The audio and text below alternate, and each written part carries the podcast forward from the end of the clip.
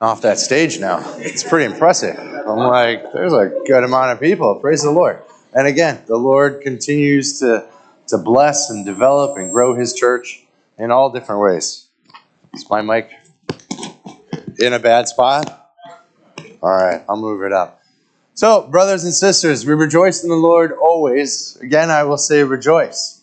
There are some people today that are going to have a great time, a great day. There are certainly babies being born, mothers and fathers holding them in their loving arms, newness of life changed. And then on the opposite end of the spectrum, there are definitely people that are going to be burying their loved ones today. And they wonder why, and there's certainly struggles and tears. And then there's everything else that's in between, right? But the one thing that's consistent in our lives, whether it's the joy of newness of life or it's the sadness of saying goodbye to people that we love and care for, and again, everything else in between, that steadfast part is our Lord. He is the same yesterday, today, and forever. His name is Yahweh, He who will be, is, and has been. And He is consistent. And regardless of whatever situation we find ourselves in, whether it's a joyous moment today or if it's a frustrating moment today, God is the same today. And He is at your side still today. And so, as we approach this psalm, Psalm 136, there's one simple phrase that you need to remember, and no, it's not the title of the sermon. The reason I changed the title of the sermon from what the repetitive phrase is, is because there needs to be just a little more in there. And so his commitment to his purpose endures, but that's because his steadfast love endures forever. Let me repeat that so it can sink in. His steadfast love endures forever. There is no if, there is no and, and there is no but to that statement. His steadfast love endures forever. And that's the sermon. No, I'm kidding. No. Dear Heavenly Father, certainly I thank you for the blessings of today. I certainly thank you for what you are doing within your church, your body of believers, not just here, but elsewhere in the world. I certainly thank you for the love that you've shown us and continue to show us on a daily basis. And that even that when we are led astray by our own passions and desires, Lord, you're still there pursuing us and calling us to your uh, grateful, well, our gratefulness in your loving and gracious arms. We love you, Lord Jesus, and it's in your name that we pray. Amen. And so, before we even get to the text, I want to expand on what I just told you even more, because that really is the takeaway of today, and to remember each and every second of your lives, let alone every minute, let alone every hour, let alone every day, let alone every month, let alone every year of your life, is that his steadfast love endures forever. So, that word, steadfast love, just so you know, depending on the translation that you have in front of you, the English Standard Version, which is the, the version that we typically use here, says steadfast love. If you're reading the NIV, it is very simply love. If you read the Lexham English Bible, it is a loyal love. If you read the Christian Standard Bible or the New Living Translation, it is faithful love. And if you're reading the King James Version, it's mercy. It's mercy.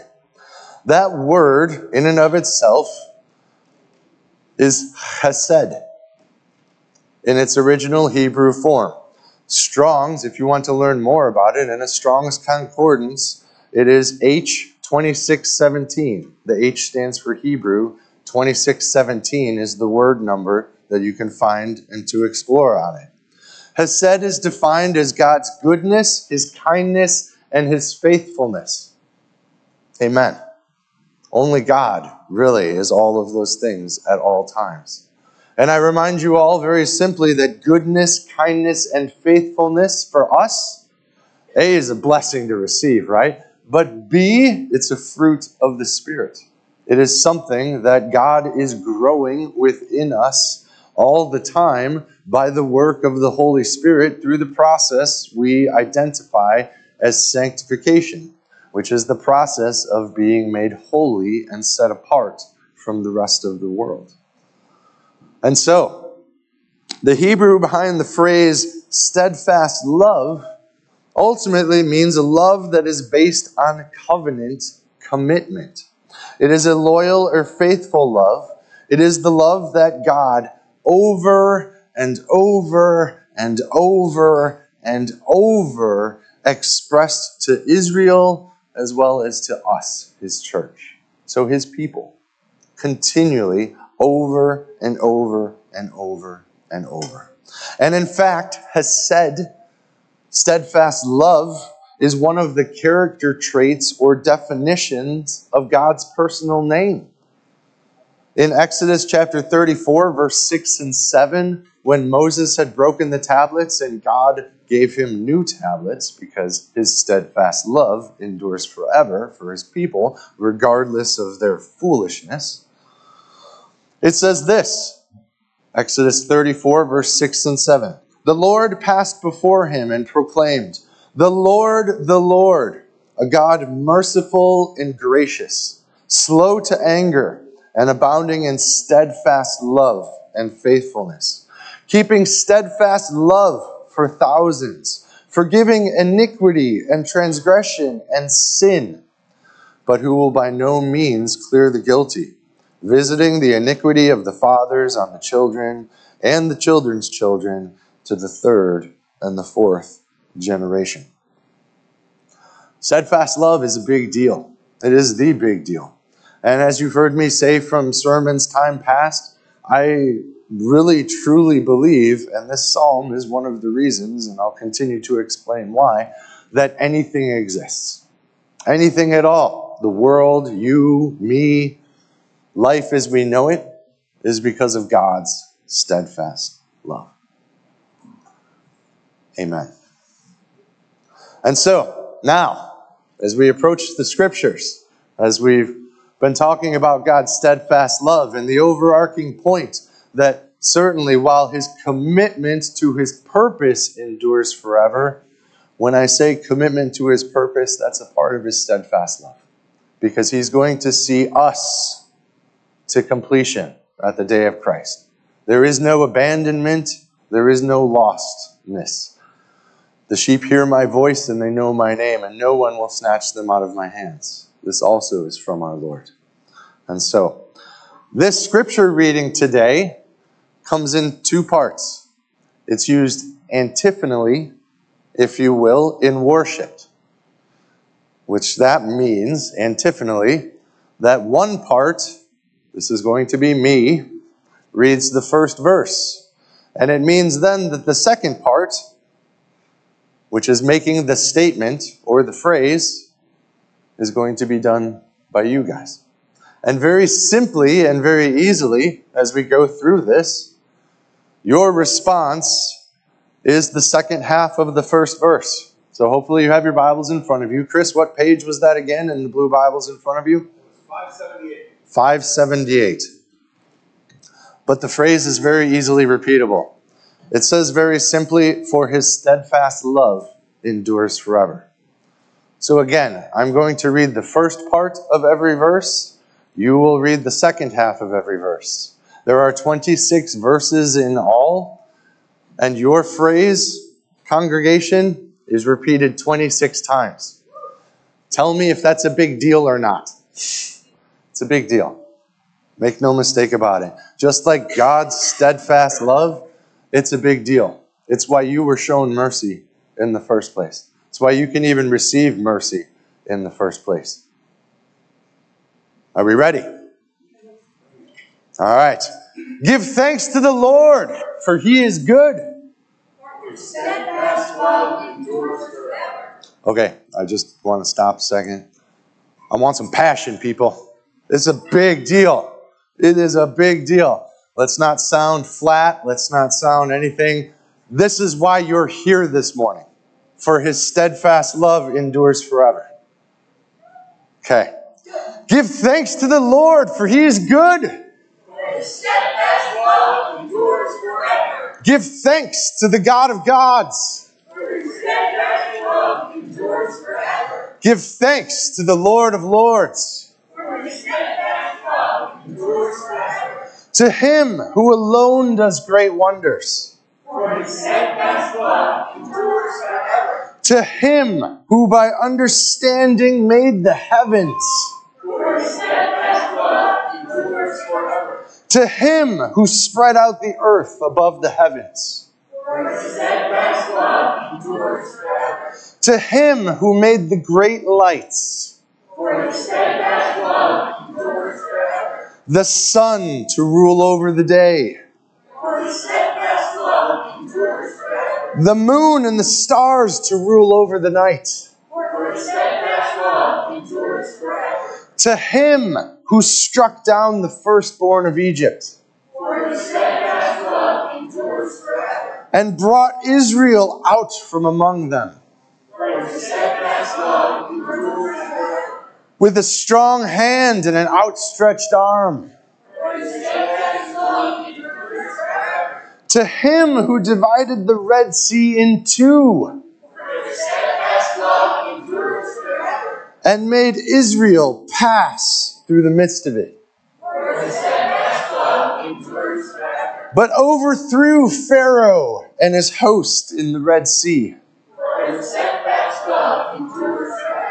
To him who led his people through the wilderness.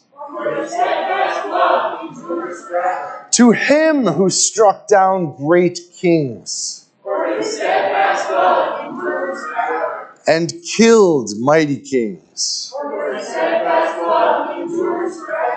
Sihon, king of the Amorites. And Og, king of Bashan.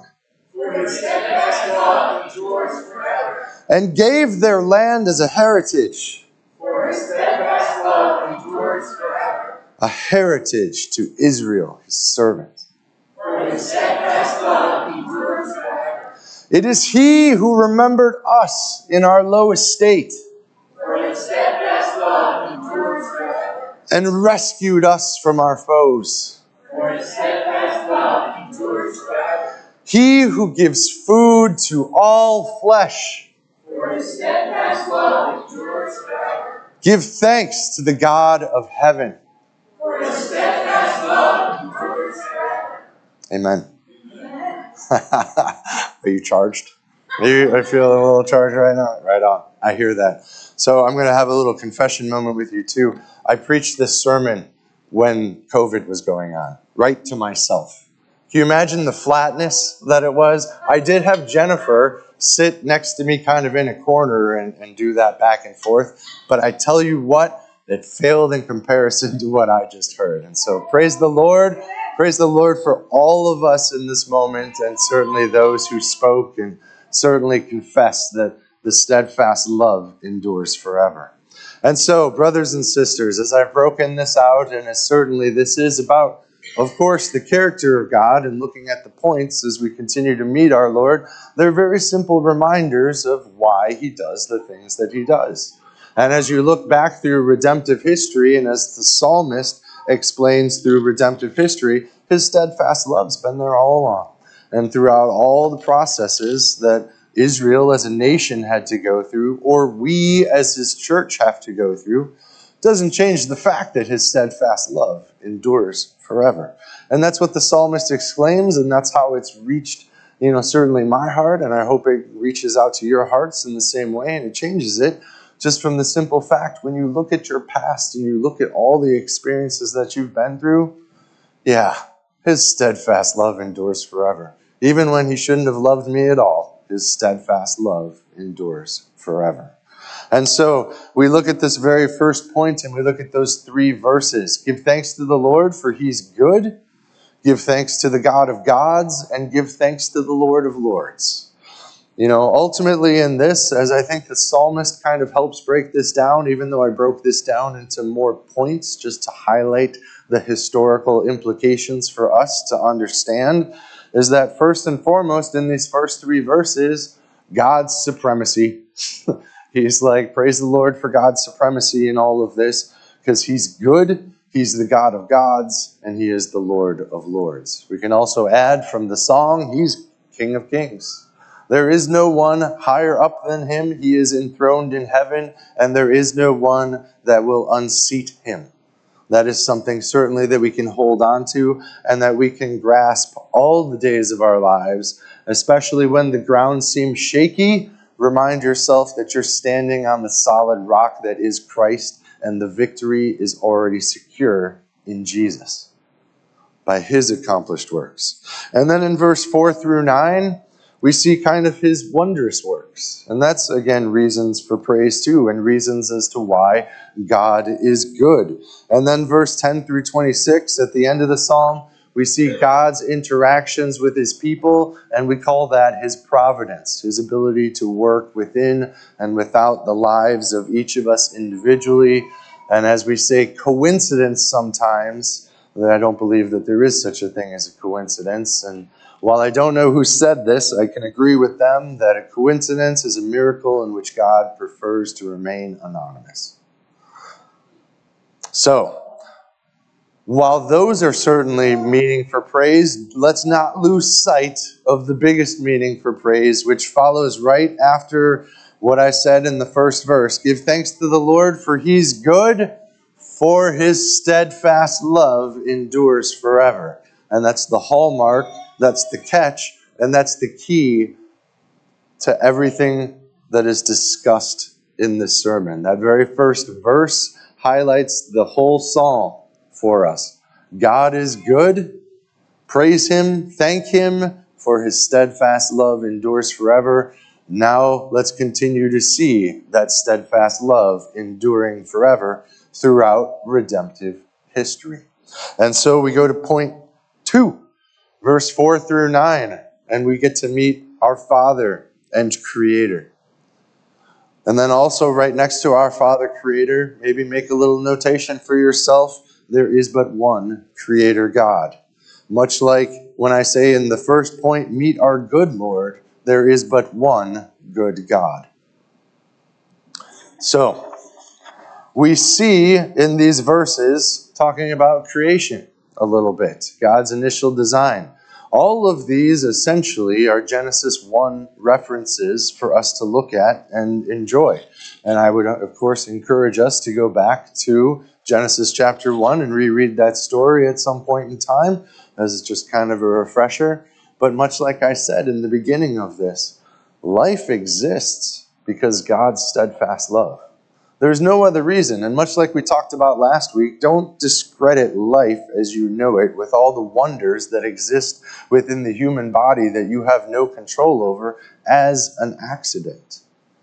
There is certainly intelligent design, and how we get to Jesus is of course, countercultural from what they talked about as gods of gods.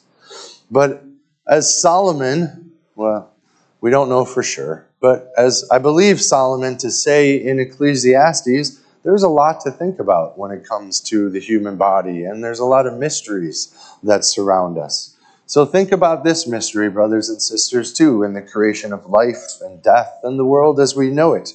As you do not know the way the Spirit comes to the bones in the womb of a woman with child, so you do not know the work of God who makes everything. And as I discussed in kind of the introduction, there are people rejoicing over the life of a newborn. And at what point in time does exactly that newborn have that spirit of breath and that spirit of life that comes into it? interesting to think about. And of course, certainly something to think about uh, in this whole point, especially being there's one creator God, and He made it very simple. And again, regardless of what stance other people take, it's always based on faith because none of us were there for the creation of the world. So none of us know exactly how it was done, nor do none of us really understand how all of it was done. Here's this great big blue sphere in the water. Then we've got the sun just perfectly positioned way so that rather than burning us to death like Mercury, we actually have just the right amount of everything, you know, that goes on in life. Just perfect to have life here.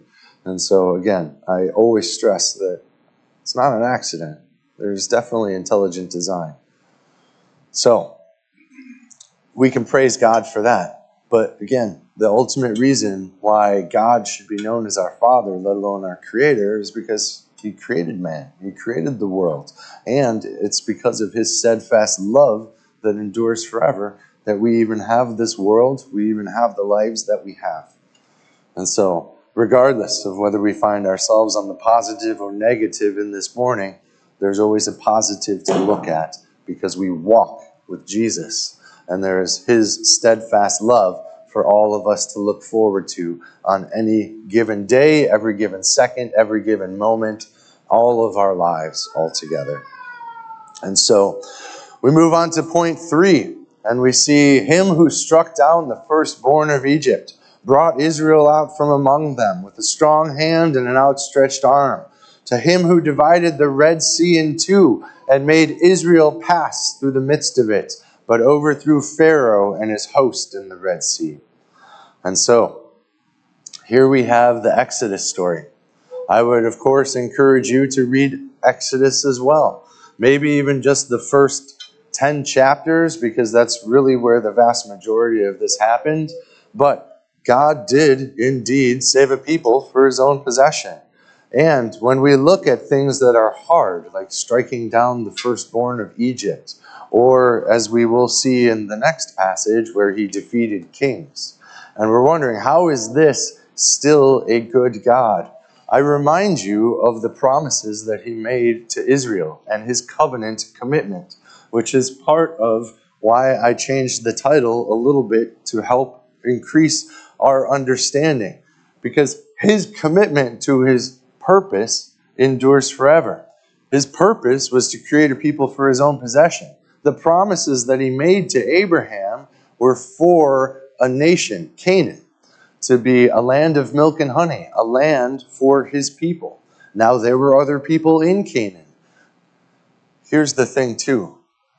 I want us to realize and especially because the world seems to think that this is just something. Our definitions of good and bad are not God's definitions of good and bad. If I was to go around this room and ask everyone what a definition of good was, there would be similarities, but there would also be vast differences. Much the same as if I asked everybody what's bad, you would give me the same thing. You would tell me some bad things, and I would probably agree with you on some bad things. But then there's other things that maybe aren't necessarily so bad. And in the scope of life and death, sin and salvation, there is but one way, and that way is through our Lord Jesus.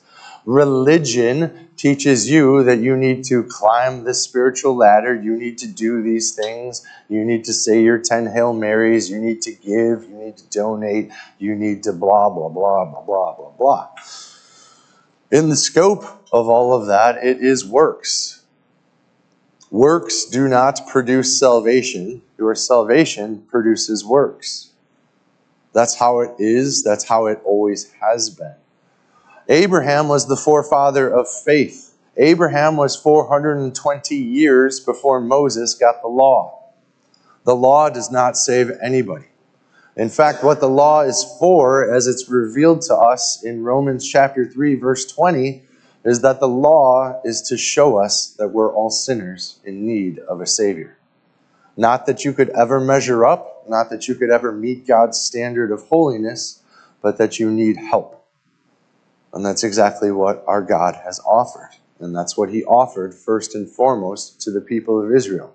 And while we look at the story of Israel and we see God saving a people from slavery, redeeming them, changing them, we certainly see their disgruntled looks.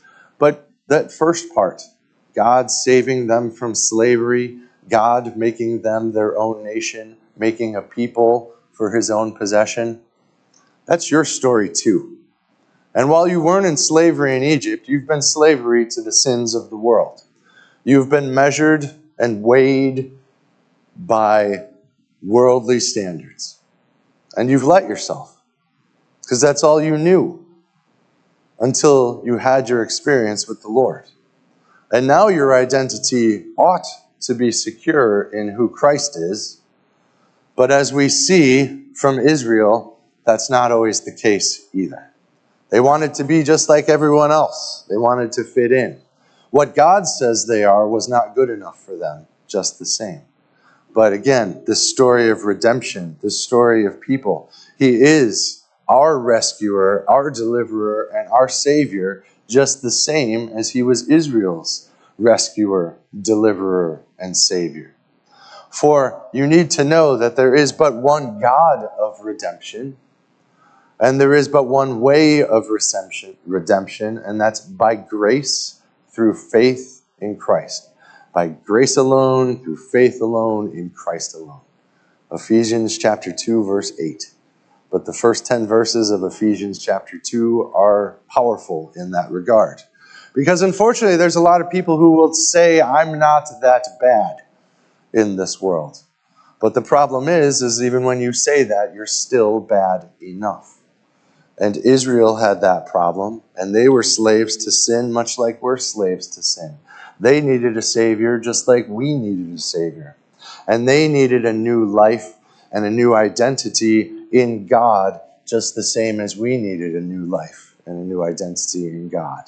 Because regardless of what identity we tried to have, I can guarantee us that at some point in time, it was not all it was cracked up to be, and it, in essence, blew up in our faces at some point in time. And so, this Exodus story, again, I would encourage you to read how God has carried a rebellious, stiff necked people throughout history and how he continues to save rebellious, stiff necked people much like myself, for his glory and ultimately our good as his people. And so we move on to point four, and we see our victorious king and our protector. And I want to say it this way too there is but one promise keeping God. Every other God was not necessarily promise keeping. It was do this for me, and maybe I'll do that for you. But that's the human way. That's how humans make gods. That's how humans make gods in a human way. And all the other, you know, all the other gods that the Greeks and the Romans and everyone else made, they were so human it hurt. They would fight, they would lie, they would steal, they would murder. They did all the things a human would do, but they were gods. That's not a God to worship. That's like worshiping another human being. That is a mistake and a half if there's ever been one. Because much like look at all of God's characters throughout history, was Abraham the most noble guy you've ever heard? No. In fact, he denied being married to his wife so he didn't die. And he let the king kind of have his way with his wife in a sense, but thankfully the king didn't have his way with his wife. But ultimately, that's not good. Look at King David, who is a man after God's own heart. Well, he sent his friend to die so he could sleep with his wife. Worship him. Never. It's much like, unfortunately, and I hate to bring it up, it's much like how people pray to people. And again, worship other people. It is absolutely wrong. There is nothing redemptive about worshiping other people. And so, we see in this as well, and we know, and I didn't get back to the main point, but you need to understand that in God's eyes, no one is worthy of salvation, for all have sinned and fall short of the glory of God. And so these kings that are attacking Israel, God's people, what do you think is going to happen to someone who attacks God's people? Not going to end well for them. It's kind of the uh, obvious remark, right? And it's not just because of his steadfast love, it's because his commitment to his purpose endures forever. Much like why God, you know, promised Canaan to Israel as a nation and Moses was going there, they were going through the wilderness. We kind of have that promise too of coming through. And as much as you hear about that Red Sea story too, think about it in this way it's from crossing from certain death to certain life. And that's exactly what Israel went through. And that's exactly what we go through too. While we haven't walked through the Red Sea ourselves, that certain death we were all facing on that side of the river of sin, where it's all about us and it's all about our works and it's a performance type of issue until we're brought over to the other side where God resides, and His holiness, and His mercy, and His grace reign, and manna from heaven, and provisions, and everything else came to Israel, not because of things that they did, but because of who God was and how His steadfast love endures forever. And so, if you attack God's people, much like we saw in Esther, or yeah, in the book of Esther, like, holy jabroni, don't mess with God's people. Bad things are going to happen. And that's exactly what we saw with Egypt. That's exactly what we see with the king of the Amorites. That's exactly what we see certainly in Og, the king of Bashan. These were evil people, bent on power, greed, their own way. All we like sheep are led astray, each to our own way. And those men were. And if you don't have the Holy Spirit, which provides self control, what's stopping you? What's stopping you from being evil? Aside from, you know, maybe you? no, no. It is truly a grace and an act of God, for sure. And so, as our rescuer, our deliverer, and our savior, there is but one God of redemption, and certainly we know him as Jesus. He is the way, the truth, and the life, as it's written in John chapter 14, verse 6. No one will come to the Father except through me. And the reason we can accept that and acknowledge that too comes from understanding the covenants and how God paid for sins and high priests from the back and atonement of sins and I don't want to flood us with a whole lot of information in that, but know that Jesus is our great high priest who has officially atoned for sins once and for all. It's the reason why we don't still murder animals on this stage each and every week to atone for sins. So Jesus is our great mediator, restoring a sinful, broken human being in need of help to a holy and righteous God. And without Jesus being mediator in the middle, I think one way to look at that and maybe get a visual of it for all of us too is I've got my friend over here and I've got my friend over here. I love them both. They both mean a lot to me. What shape am I in right now? Do I look like maybe I'm on a cross? Absolutely. And that's the mediation of our Lord. I love you and I certainly love you we need to learn how to get along. And that's what Jesus helped us with. And that's why we get the Holy Spirit within us too, to help us understand as not just our great comforter, but our interpreter, so that we can know and understand the ways of God and that we can walk in those ways of God while unlearning the ways of the world that are destructive. And so, oh, also, in point four, with our victorious King and Protector, remember the, the second point was from Genesis. The third point deals with Exodus. This fourth point deals in both Numbers and Leviticus. These are stories that you can read about. In Numbers chapter 32 is where you will read about Sihon, the king of the Amorites, and Og, king of Bashan. So if you're up to that, certainly, please go on a reading adventure. And so, it brings the question, too, and just rhetorical thought what promises of God do you cling to? And there can be a lot, but I want to encourage you in very simply one, and one that John says in two different ways in two different books that the Apostle John has written. This is the promise he made us eternal life. That comes from 1 John chapter 2 verse 25. And then we go to the Gospel of John, chapter 17, verse 3, which is Jesus' great prayer for his people. And this is eternal life. This is the definition of eternal life here. That they know you, the only true God, and Jesus Christ, whom you have sent. It is literally just that easy, as we read. Gospel of John, chapter 17, Jesus' great prayer. That's verse 3. Eternal life is that they know you, the only true God, and Jesus Christ, whom you've sent. And then, of course, we know why we need to know Jesus, but we also know why we need to know God even more. You need answers to the major life questions. You need to know who you are. You need to know why you're here. You need to understand what is wrong with this world. And you need to understand what is being done to fix it. If you're ever going to walk in love and joy and peace, you need to come to terms with those four philosophical, major, human longing statements that we all struggle with until we know our Lord. And even then, it may take a while to come to grips with those answers. But why God does what he does? Absolutely. His commitment to his promise endures forever.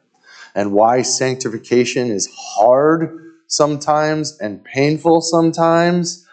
It's because his commitment to his purpose endures forever. And what's his commitment to his purpose in regards to that? He's making you holy. He's turning you into Christ likeness. That ugliness that exists within each of us needs to die. And sometimes it's really hard for us to kill that sin. But praise be to God that He still does it because it's ultimately going to be for His glory. And ultimately, even though it's painful, it's going to be our good.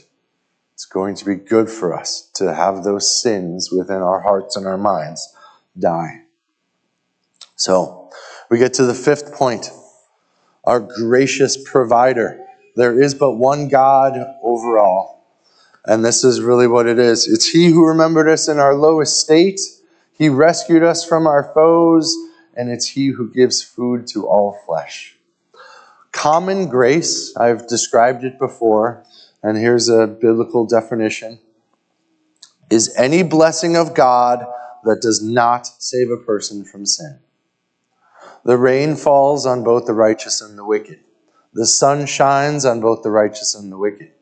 The righteous and the wicked can both work. They can earn money.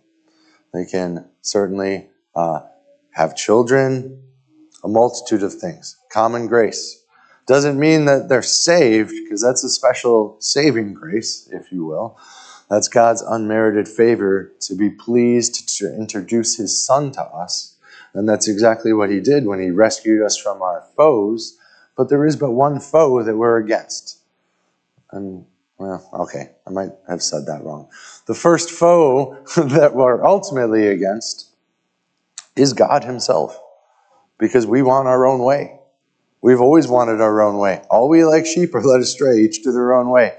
What tickles one person's fancy doesn't tickle another person's fancy. But ultimately, we're all at odds with God, first and foremost, that foe. And again, the mediation I love you both. We need to find a way to get along. And so, the second foe is yourself. It's your own sin living within inside of you. And that foe is your own worst enemy. Because I know from my own personal experiences, I am my own worst enemy. By far. The third are those closest to you, friends and family. And then the fourth is just everyone else that are, certainly can be against us and to rescue us from our foes. We're the foe. Sin is our foe. That's what separated us from God, is that sin. And that's why ultimately that foe that we're rescued from is ourselves. So God saves us from ourselves. He remembered us in our low estate. That's God's pity, remembering us. I want all of you to ask in all seriousness what does God really owe you? Thank you, Jennifer. it's kind of a rhetorical question, but ultimately, it's, it's very much true. No, don't be sorry at all. There's no sorry in any of this. Praise the Lord in all of this. Because ultimately, again, God doesn't owe us anything. And yet there are people out there, you owe me. How could you do this to me? Why me? Why don't I get these things for me? Do you see the common thread of me? in all of that. That's why I say at the root of everything stems from the very first uh, of the Ten Commandments Thou shalt have no other gods before me. It's kind of funny, but me is a God before God. And then it's the reason why, because we worship these things, that we do the other Ten Commandments. It's the reason why you covet. It's the reason why you lie. It's the reason why you steal. Because whatever it is you worship, whatever it is you idolize that you're going after in your life, whatever tickles your fancy or floats your boat, if you will, that is what you have put above God. And then all the others are just ways that you're going to do that because you've put something above God in your life. And so, He remembered us. He actually cared for us. Much like last week in Psalm 139, He actually cared about us. You know, it's an amazing thing. He remembered us in our lowly estate. He rescued us from our foes, in and of ourselves, and certainly He cares for all people. And even though most of us certainly there's things that divide us. There are way more things that bring us together in being created in the image of God. But again, as we've gone over a lot of repetitive themes over the last few weeks, this common grace, and there is but one God overall. And while God hates sin, he does not hate the people. He loves the people. Every one of the people are created in his image. Every single person which means every single person to us ought to be worthy of dignity and respect because we know our Lord and we love our Lord, and then we know our Lord loves these people. Not saying we all have to be besties, but there need not be any need for violence and hate. And those people that are spreading violence and hate, you can tell that they're not in Christ because Jesus did not spread violence and hate by any stretch of the imagination. He came to solve that. In fact, I would say he brought peace, peace with God. Not necessarily peace between sinners, but peace between him and the sinner. And then, of course, lastly, our precious holy God. In all situations, give thanks because our God's steadfast love endures forever just as very simply give thanks to the God of heaven. And I think this is future. As we've seen from the past, we've seen the declaration of God in the first point. He is God of gods, He is Lord of lords, He is King of kings, He is good. Look at how He's worked in the redemptive history of creation and showing his love and his intricacy and everything else in life as we know it. Then see how he's worked with Israel to continue to work with them throughout their history to save them from the slavery that existed within them, to bring them to newness of life by crossing over the Red Sea, to give them a promised land, a hope, and a future. Past, present, future. And it's within this last verse, give thanks to the God of heaven, that we focus on all the past, that we can focus on the present, and that we can focus on our future. Because all of those are promised. And as we look back on our own pasts, as we look at the present of where we are and how we even got to this point today, and then we can look to the future of heaven with God where there will be no more tears, no more suffering, no more pain, no more crying. He will be our God and we will be his people. This is cause for celebration. This is cause for joy because we know in our past he's been with us. So we know in our present he's with us. And we know in our future he will be with us and we will be with him face to face, locking arms in joy in love, in peace. And so, brothers and sisters, while it could go totally sideways, I've got some comments to bring us to a close. And I could use your help again, too. And especially in reminding us of what the point is. So, much like as we read the text earlier, I'm going to make some declarative statements. And I just need you to say, For his steadfast love endures forever at the end of every statement. Every nation, every people, all of creation can rejoice. For his steadfast love endures forever. For he sent us his Son to light the way. For his steadfast love endures forever. Grace and truth, love and joy, hope and peace. For his steadfast love endures forever. Eternal life with him by faith is our gift. For his steadfast love Wayward orphans now have a father. For his steadfast love endures forever. Forgiveness was given to sinners that don't deserve it. For his steadfast love endures forever. His church, his bride, will forever be by his side. By grace through faith, his kingdom will always stand. We will always have an abundance of reasons to praise him. For His steadfast love endures forever. And his word and his promises are daily treasures to be enjoyed. For his steadfast love endures forever. If you ever have a question about why God, God does anything, or why you're in the position that you're at, or how you got to the position where you're at, or if you're uncertain about your future and where it's going, remember that statement.